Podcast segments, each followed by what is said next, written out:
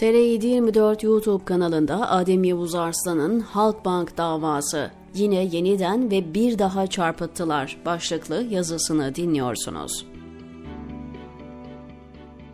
Aslında üzerinde çalıştığım başka bir yolsuzluk dosyasını yazıyordum ama sabah erken saatlerde ajanslara düşen bir son dakika haberi sonrası planımı değiştirmem gerekti. Zira birkaç cümlelik haberle çifte vurgun yaptılar. Hem de öyle böyle değil. Mevzuyu basitçe anlatayım. Halkbank tarafından Kamu Aydınlatma Platformu'na yapılan açıklamada ABD'de 27 Mart 2020'de açılan OMS davasının nihai olarak düştüğü ilan edildi. Banka haberi kararın bankamıza, yatırımcılarımıza ve müşterilerimize hayırlı olmasını diliyoruz şeklinde duyurdu. Müjde tüm iktidar medyasında manşetlerdeydi. Oda TV'nin ve Halkbank beraat ettiği manşetini gördüğümde yine keri silkeliyorlar dedim. Konunun detaylarını bilmeyenler, Türkiye ile ABD arasında kriz olan ve yıllardır devam eden Halkbank davasının bittiğini, Türkiye'nin tazminat ödemekten kurtulduğunu düşündü. Oysa ki Halkbank'la ilgili birden fazla dava var ve Türkiye'nin yıllardır konuştuğu milyar dolarlık ceza ihtimali olan dava henüz sonuçlanmadı. Dolayısıyla Halkbank beraat etti manşetini doğuracak bir durum yok. Yani haber doğru değil. Aslında istenilen de buydu. Zira bu haberden sonra Halkbank hisseleri tavan yaptı. Birileri çok büyük paralar kazandı. Siyaseten de hükümetin haklı olduğu, Halkbank üzerinden Türkiye'ye kumpas yapıldığı vesaire iddia edildi. Özellikle sosyal medyada aktroller fazla mesai yaparak Türkiye'nin haklılığı öne çıkarıldı. Fakat kazın ayağı öyle değil. Tehlike henüz geçmiş değil. Çünkü düşen dava Halkbank aleyhine açılan davalardan sadece birisi. Bu türden açılmış başka tazminat davaları da var. Nitekim onlar sürüyor. Ancak Türkiye'nin yıllardır konuştuğu dava bunlar değil. Malum olduğu üzere Reza Zarrab'ın 2016 ilkbaharında ABD'de tutuklanması sonrası başlayan hukuki süreç, Türkiye ile ABD arasında büyük bir krize neden oldu. Reza Zarrab itirafçı olup savcıyla işbirliği yaptı, dönemin Halkbank Genel Müdür Yardımcısı Hakan Atilla yargılandı ve 32 ay hapse mahkum oldu. Hakan Atilla'yı savunan ve parası Türkiye hükümeti tarafından ödenen avukatlar, daha ilk duruşmada 17 Aralık operasyonunu teyit etti, Reza Zarrab ve siyasiler arasında dönen rüşvetleri doğruladı. Halkbank'la ilgili ise ayrı bir dava açıldı. 2019 yılında başlayan yargılama süreci ABD tarihinde eşi benzeri görülmemiş olayları da beraberinde getirdi.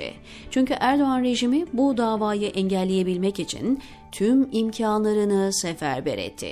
Erdoğan, dönemin ABD Başkanı Trump üzerinde etkili olan çevreleri devreye sokup davaya müdahil olmaya çalıştı. Beyaz Saray davanın kapatılması için girişimlerde bile bulundu.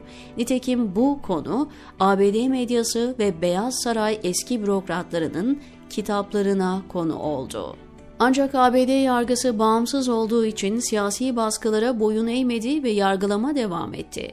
Erdoğan rejimi bu kez de zaman kazanmak için konuyu ABD Anayasa Mahkemesi'ne taşıdı. Türkiye'nin iddiasına göre bir kamu bankası olan Halkbank, dokunulmazlık hakkına sahip ve başka bir ülkede yargılanamaz. New York Mahkemesi birkaç kez yargılama takvimi belirlemesine rağmen davayı ABD Anayasa Mahkemesi'ne taşımayı başaran Türkiye zaman kazandı ve 2019'da başlayan hukuki süreç bugüne kadar sarkıtıldı. ABD Anayasa Mahkemesi ise tarihinde ilk kez böyle bir başvuruyu gündemine aldı. ABD Anayasa Mahkemesi geçtiğimiz yılın Nisan ayında Halkbank'ın yabancı devlet dokunulmazlığı yasası kapsamında yargılamadan muaf olduğu iddiasını kabul etmese de bankanın içtihat hukuku kapsamındaki itirazının bir alt mahkemede yeniden değerlendirilmesine hükmetti. Böylece yargılama yeniden New York Güney Bölge Mahkemesi'ne döndü. Söz konusu mahkeme daha önce iki kez banka aleyhine karar vermişti. Halkbank, mahkemeye daha önce reddedilen argümanı tekrar etti. New York 2. Bölge Temyiz Mahkemesi normalde 11 Aralık'ta temyiz duruşması yapacaktı fakat savcılığın talebiyle bu duruşma 28 Şubat 2024'e ertelendi. Yani Türkiye'nin kapatmak için yıllardır uğraştığı, milyonlarca dolar harcayıp ABD'nin en pahalı avukatlarını tuttuğu, lobi şirketlerini paraya boğduğu dava henüz sonuçlanmadı. 28 Şubat sonrası yargılamanın seyri netleşecek. Benim izlenimim Temyiz Mahkemesi'nin Halkbank'ı bir kez daha reddedip yargılama takvimini ilan etmesi. Dönelim en başa. Türkiye'de tabiri caizse uçanı kaçanı soyan bir harami çetesi iktidarda. Devrik Başbakan Ahmet Davutoğlu'nun tabiriyle baktıkları her yeri dolar yeşili olarak görüyorlar. İran ambargosu döneminde Türkiye kendine tanınan ayrıcalıkla Halkbank üzerinden milyarlarca dolar para kazanabilecek Türk çiftçisi, sanayicisi, üreticisi tarihi bir fırsatı değerlendirebilecekti. Çünkü İran ambargosu nedeniyle Türkiye'ye imtiyaz tanınmış, Türkiye petrol alıp karşılığında mal satma hakkına sahip olmuştu. Detayları yıllardır anlatıyorum. Erdoğan ve kabinesinin yolsuz bakanları Reza Zarrab'ın önüne yatmayıp bu fırsatı Türk halkı lehine değerlendirseler Türkiye milyarlarca dolar para kazanabilirdi. Ancak onlar kendi ceplerini tercih ettiler ve Halkbank üzerinden 20 milyar dolar parayı akladılar. Erdoğan ve ekibi milyonlarca dolar rüşvet alarak ilk vurgunu yaptılar. Daha sonra suçüstü yakalandılar ama bu konuyu hükümete darbe girişimi olarak satıp siyasi bir rant elde ettiler. Reza Zarrab ABD'ye kaçıp savcıyla işbirliği yapınca bir başka kazanç kapısı açıldı. Erdoğan rejimi lobi şirketlerine ve nüfus sahibi kişilere milyonlarca dolar para aktardı. Amaçları Zarrab'ı kurtarıp Halkbank davasını kapatmaktı. Tabii bütün bu işlerden ciddi paralar kazanan AKP'liler oldu. Şimdi aynı dosya kapsamında yeni bir vurgun yapıyorlar. Halkbank davası düştü haberiyle çifte vurgun yaptılar. Haber sonrası Halkbank hisseleri tavan yaptı. Davanın detaylarını bilmeyen küçük yatırımcı soyuldu. İkincisi, yaklaşan seçim öncesi siyasi rant elde ettiler. Zira nasıl olsa tüm medya ellerinde. Olayın gerçeğini, doğrusunu yazacak bir mecra yok.